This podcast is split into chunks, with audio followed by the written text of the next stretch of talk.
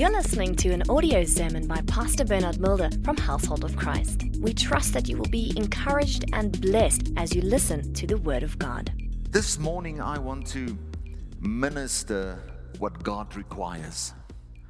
We often will tell God what we require of Him.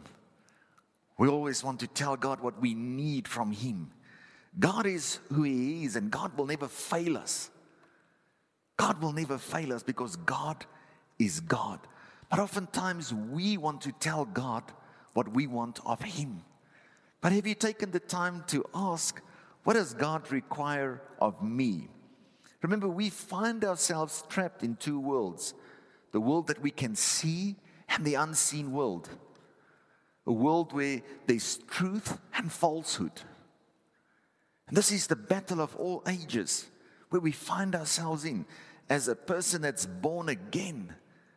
God wants you to feel at home in the unseen.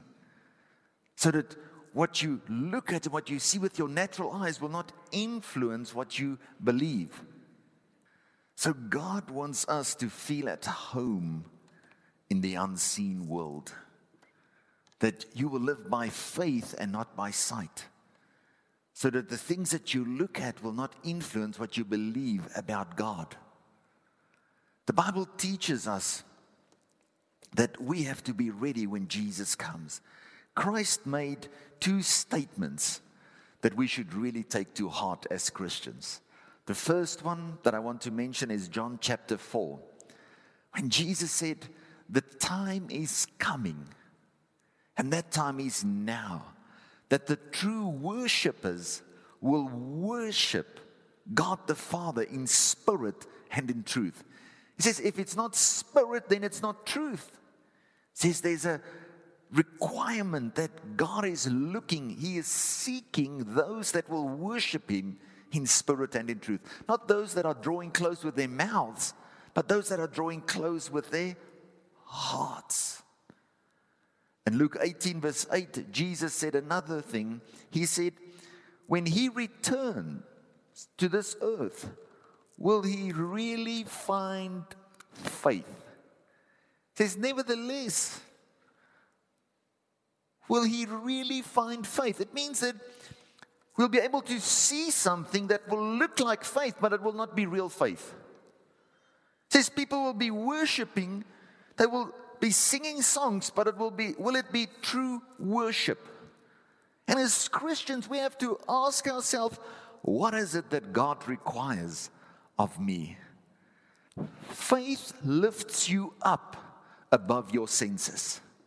When God speaks to you, He gives you a word, it lifts you up above your senses, what you are seeing. When it feels like you're going under, the word of God will say, You're not going under, you're going over. And faith lifts you up. When you feel you're the tail, faith in your heart, the word of God will prompt you. Tell you you're not the tail, you're the head. You're not going under, you're going over. What God requires of us is to trust Him completely without demanding any evidence. Blessed are those who believe without seeing. This is the kind of faith that we talk about. Remember, Hebrews 11 teaches us that without faith, it's impossible to please God. Hebrews 11, verse 1 says that faith, now faith is that evidence, it's, it's the substance, the things that we are hoping for. And many people say, What is that substance? But the substance is Jesus Christ Himself. Turn to the person next to you say, That substance, the proof that I need is Jesus Christ Himself. Remember, we worship God in spirit and in truth. We worship the invincible God of power and might. Jesus, when he met with the woman and he said, This is what's required, before that, he said, You are drinking natural water. But if you know the person that's standing in front of you, you will know that he can supply living water to you. The greatest concern for the church right now is she just busy singing songs? Or is she truly worshiping God in spirit and in truth? The church, is she really in faith? Hebrews 4 teaches us. Turn there quickly. Hebrews 4, verse 12. It talks about the Word of God. For the Word of God is living and powerful and sharper than any two edged sword, piercing even to the division of soul and spirit and of the joints and marrow, and is a discerner of the thoughts and the intents of the heart. Can you see that the Word of God has got the ability to cut in between your soul and your spirit to show you whether you are in the spirit or whether you're in your soul. God wants you to serve Him, to love Him with all of your heart, with all of your strength, with all of your soul. But when it comes to worshiping Him, it's required that it's done in spirit and in truth. Jesus said, Will I really find faith? Will I really find faith? What is he saying? He's saying, Will it be a faith that comes from your mind? Many people today, when they serve Jesus, they serve Jesus from here. They want everything to make sense from here. But what God requires for us is to serve Him from here. Can you see the need to be born again? When you are born from God, born from above, the first work of the Holy Spirit is to regenerate your spirit. Generate your spirit. Your spirit is your heart part. We serve God, we love God with all our heart. Many people say, I want to see God. I wonder if God is in that place. Have you ever said that? I want to see God. But the promise is given to those with a pure heart. Matthew 5, verse 8, the New Living Translation says, God blesses those with a pure heart. And those are the ones that will see God. Can you see the need to keep your heart pure? Christianity lies in the purity of our hearts. And Jesus came to sanctify your heart, the Holy Spirit to help you to worship God in spirit and in truth. A desire to live a holy life. True success comes from the inside. True success comes from having God on the inside of you. That peace that God gives you on the inside. So, what is it that God requires of us? Turn with me in your Bibles to the book of Psalm 51.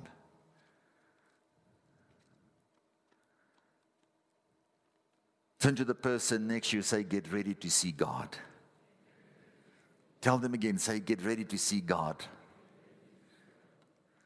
In John chapter 6, Jesus said, It's the Spirit that gives life.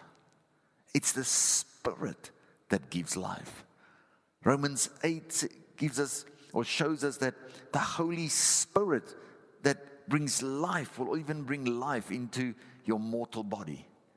It says, The words that I speak to you, they are spirit and life to change everything about you. So, what is it that God requires of us?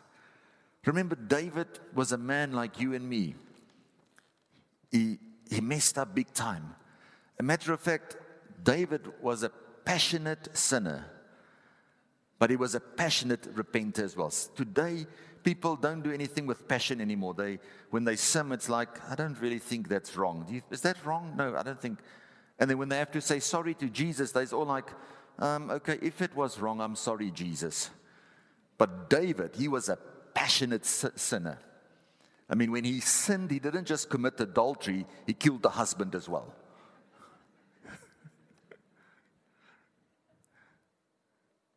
That's hardcore. Yet God calls him the apple of his eye. Why? Because David, when Nathan came to him and said, David, I want to tell you a story. There's a man who owned a lot of lambs and a person who had only one. And this person took the little one and he killed it. David got angry and he said, This man should die immediately. It's wrong what he has done. And Nathan said to him, David, you are that man. You are the guilty one. David didn't say, I'm the king. How dare you speak to me like that? David immediately dropped his king's cloak, fell on his knees, and he said, Lord, I've sinned against you and you alone. Wash me with your blood. Cleanse me, O Lord. My heart has deceived me. I've sinned, O Lord. In Psalm 51, you can go read the whole psalm. But David says in verse 6, he says, What does God require? He says, Behold, you desire truth in the inward parts, and in the hidden part, you will make me to know wisdom. He said, God, I know you want me to worship you in spirit and in truth. The truth is, I've sinned. Forgive me, Lord. Wash me with your blood and cleanse me from all unrighteousness. Amen. Verse 17. Well, let's read verse 10 first. Create in me a clean heart, O God, and renew a steadfast spirit within me. He says, Lord, come and sanctify my heart. Cleanse my heart. I want to see God. God requires purity in the innermost part of you and of me our hearts to be pure. He prayed, he said, Lord, create in me a pure heart. Family, listen to me. Everybody makes mistakes. Sometimes people make huge mistakes. When you make a mistake, run to God immediately and ask Him for forgiveness. Drop your king's cloak, the thing that you think makes you above that what you have done wrong fall on your knees and say, Lord, please forgive me. Because as a Christian, to be ready for the Lord Jesus Christ's second coming, purity of heart must be kept. Remember, David knew he was not a giant slayer. David knew that he was not a giant slayer, but he knew he had a friend in the Holy Spirit who disposed of giants. He knew he had to walk with God as a Christian, what God has done for you and for me is not something that you can understand with your mind, but you need revelation that God has disconnected you from your past and all sins. All the sins, all the mistakes that you have made, Jesus Christ has died for those sins. He has disconnected you from that unrighteousness so that you can become Christ's righteousness. That you have to believe. Your mind cannot reason that out. By faith, you have to believe it. He who knew no sin became sin so that you could become the righteousness of God in Christ Jesus. 1 Corinthians 6:17 says that he that is joined to the Lord is one spirit with him. That means Christ's ability has now become your ability. Christ's strength has become your strength.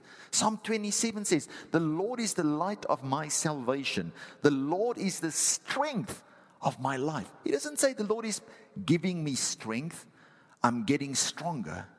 He said, The Lord is the strength of my life because I'm linked up with God. You need revelation to understand the deep work that God has done on the inside of you to change your nature to be like God. Turn with me in your Bibles to the book of 1 John 3, verse 9. I'm going to have to read this because some of you won't believe it's written in the Bible. 1 John 3, verse 9. Are you born again? Are you linked up with God? Have you allowed His ability to become your ability? Look here what the Bible says 1 John 3, verse 9. Whoever has been born of God does not sin. I'm just reading the Bible.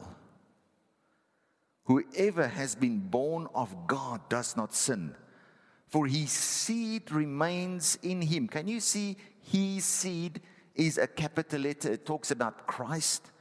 His seed remains in him, and he cannot sin because he has been born of God. Family, listen to me. You're a three part being spirit, soul, body. Your spirit part is the part that is linked up with God.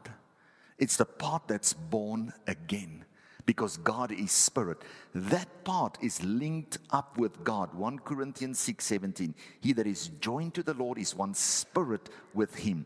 His seed that's been planted on the inside of you, the incorruptible word of God, Jesus cannot sin. That part is linked up with God. You're a son of God. Why? Because you are being led by the Holy Spirit not being led by your thoughts or your flesh. The spirit part is the part that's linked up with God. Hebrews 10, verse 19 says, We can enter into the Holy of Holies by the blood of Jesus. By the blood of Jesus. Right now, when we worship, we can come to the throne of grace to obtain mercy and help because of this part that's linked up with God the Jesus part. Jesus said, Father, the glory that you have given me, I have given them, that the world can believe. I'm in them and they are in me, and I'm in you, Father. Family, listen to me. For people or anything or anybody, go read Romans 8.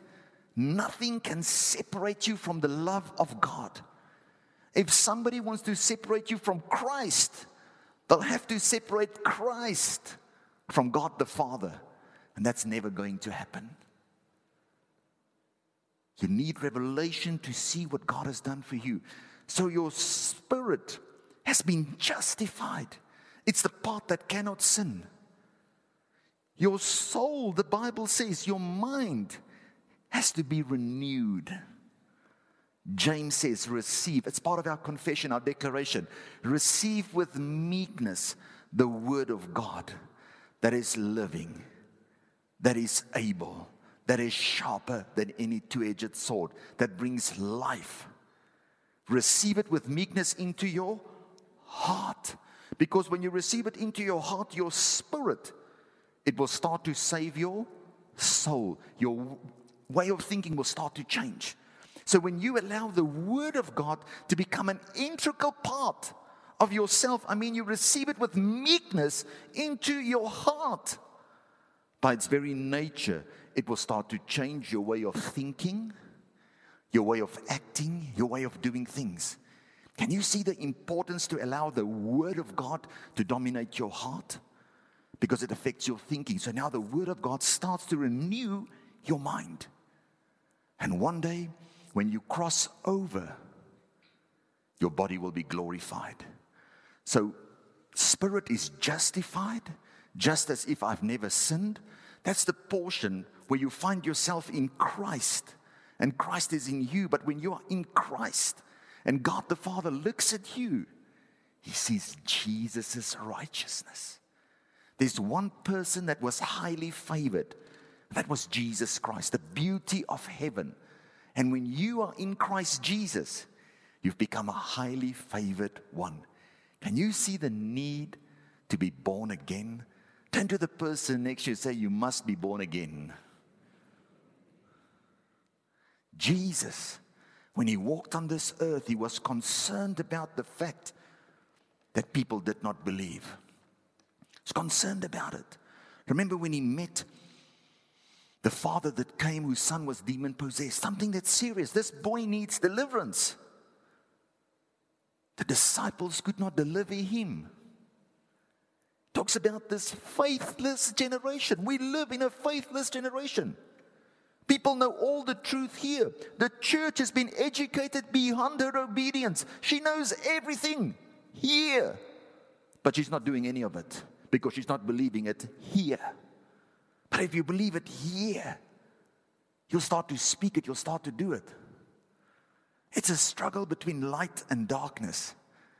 Says, How long do I have to put up with you, this faithless generation? When will you start believing that I'm the Christ?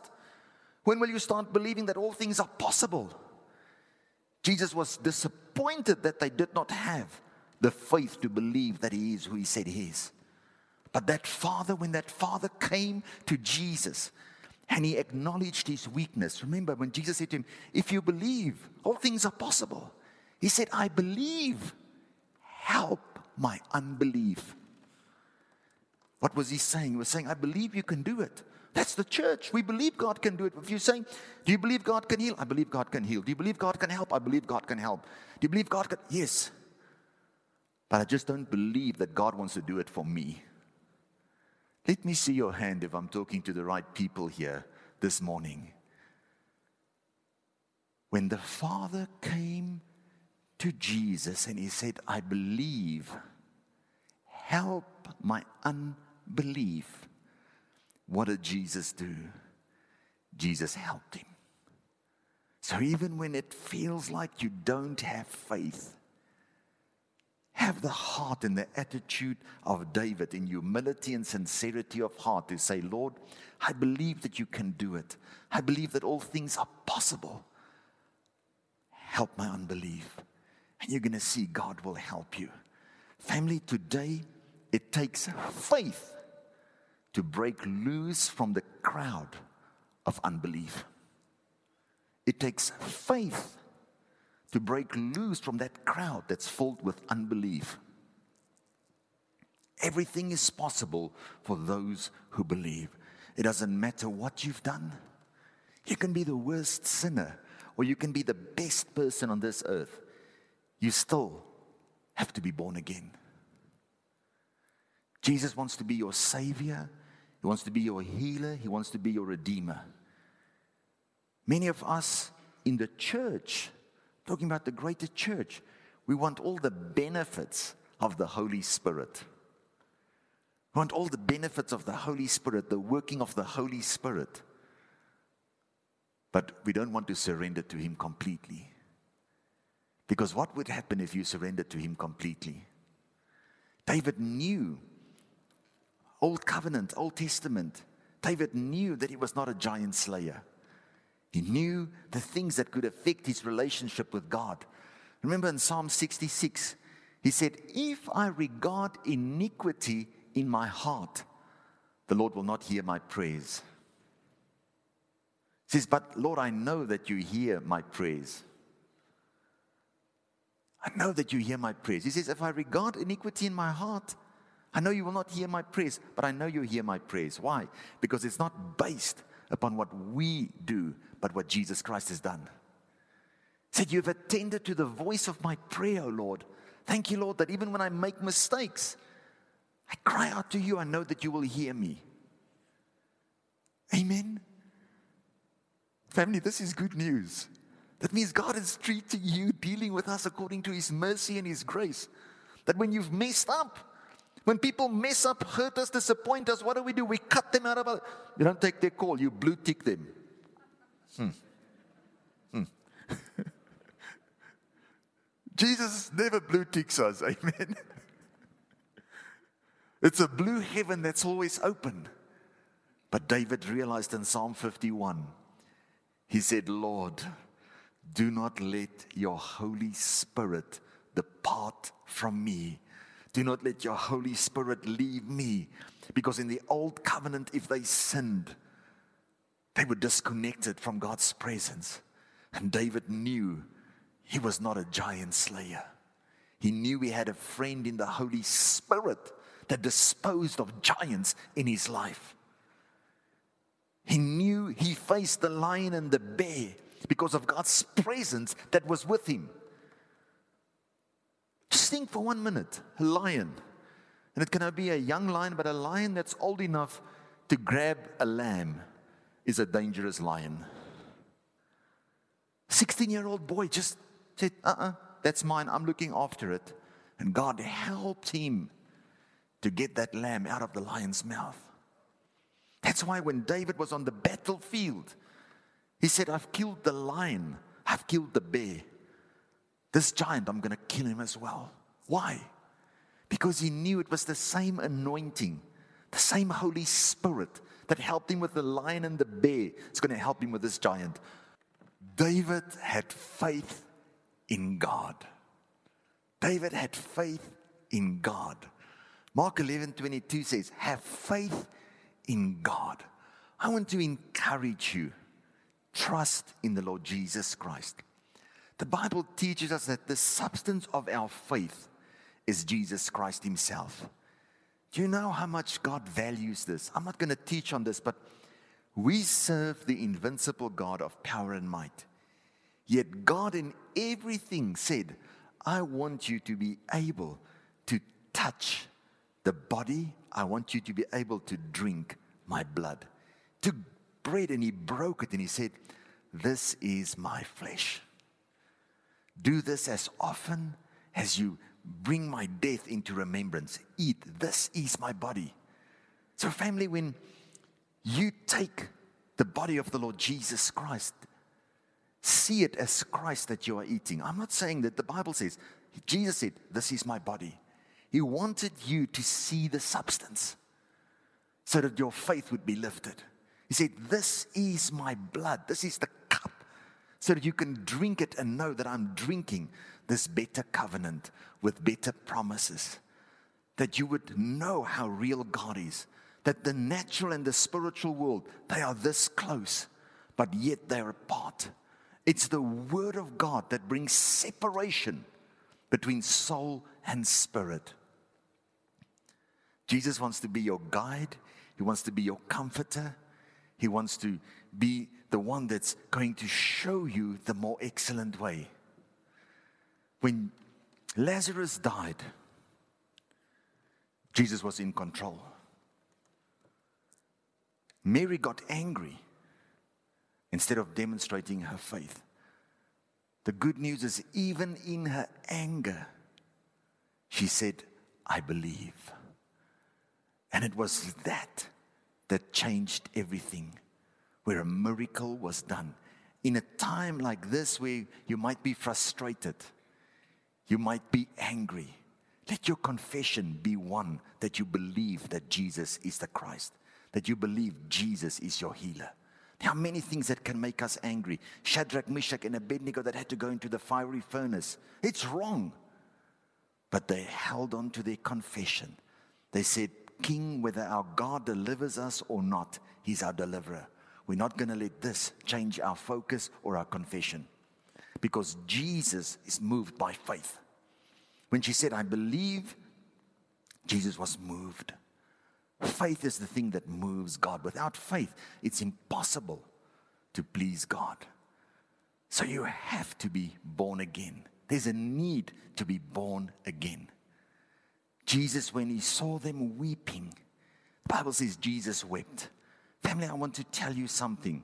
Heaven is aware of what you are going through.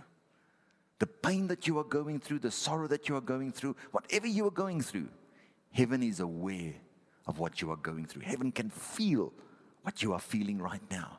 But it's not your anger that will move God, it's your faith. God blesses those with a pure heart. I want to close with this. As a Christian, it's required of us to worship God in spirit and in truth. It means we have to worship God from our hearts. For us to be able to see God, it's required of us that our heart should be pure. The one who sanctifies our heart, the one who cleanses our heart, is the Holy Spirit. It's the first work of the Holy Spirit when He raises your spirit up, links you up with God. He sanctifies you, He justifies you. That's why we need the Holy Spirit. But how many Christians have truly surrendered to the Holy Spirit. Say, we want the working of the Holy Spirit, we want the benefits of the Holy Spirit. But are you ready to surrender to the Holy Spirit? Let me rephrase it. Are you ready to be possessed by the Holy Spirit? Because if you are possessed by the Holy Spirit, everything about you will change. Everything. What God hates, you'll start hating it. Can you see the need for the help of the Holy Spirit? You'll view everything in the light of God's word, or you'll see everything the way that the Holy Spirit sees it. When the Holy Spirit possesses you, everything will change. Everything will change. Do you want more of the Holy Spirit? You want the Holy Spirit to come and saturate every part of your being, body, soul, and spirit? Well, the Bible teaches us in the book of Luke that you're going to have to ask. The Holy Spirit is a gentleman. He's not going to come and just grab you. You invite him and you say, Holy Spirit, fall afresh upon me. I invite you into my heart. Amen. Turn with me in your, in your Bibles to Galatians 3, verse 2. I want to take you through this process that you can see. Are you ready? Can you imagine a church filled with the Holy Spirit?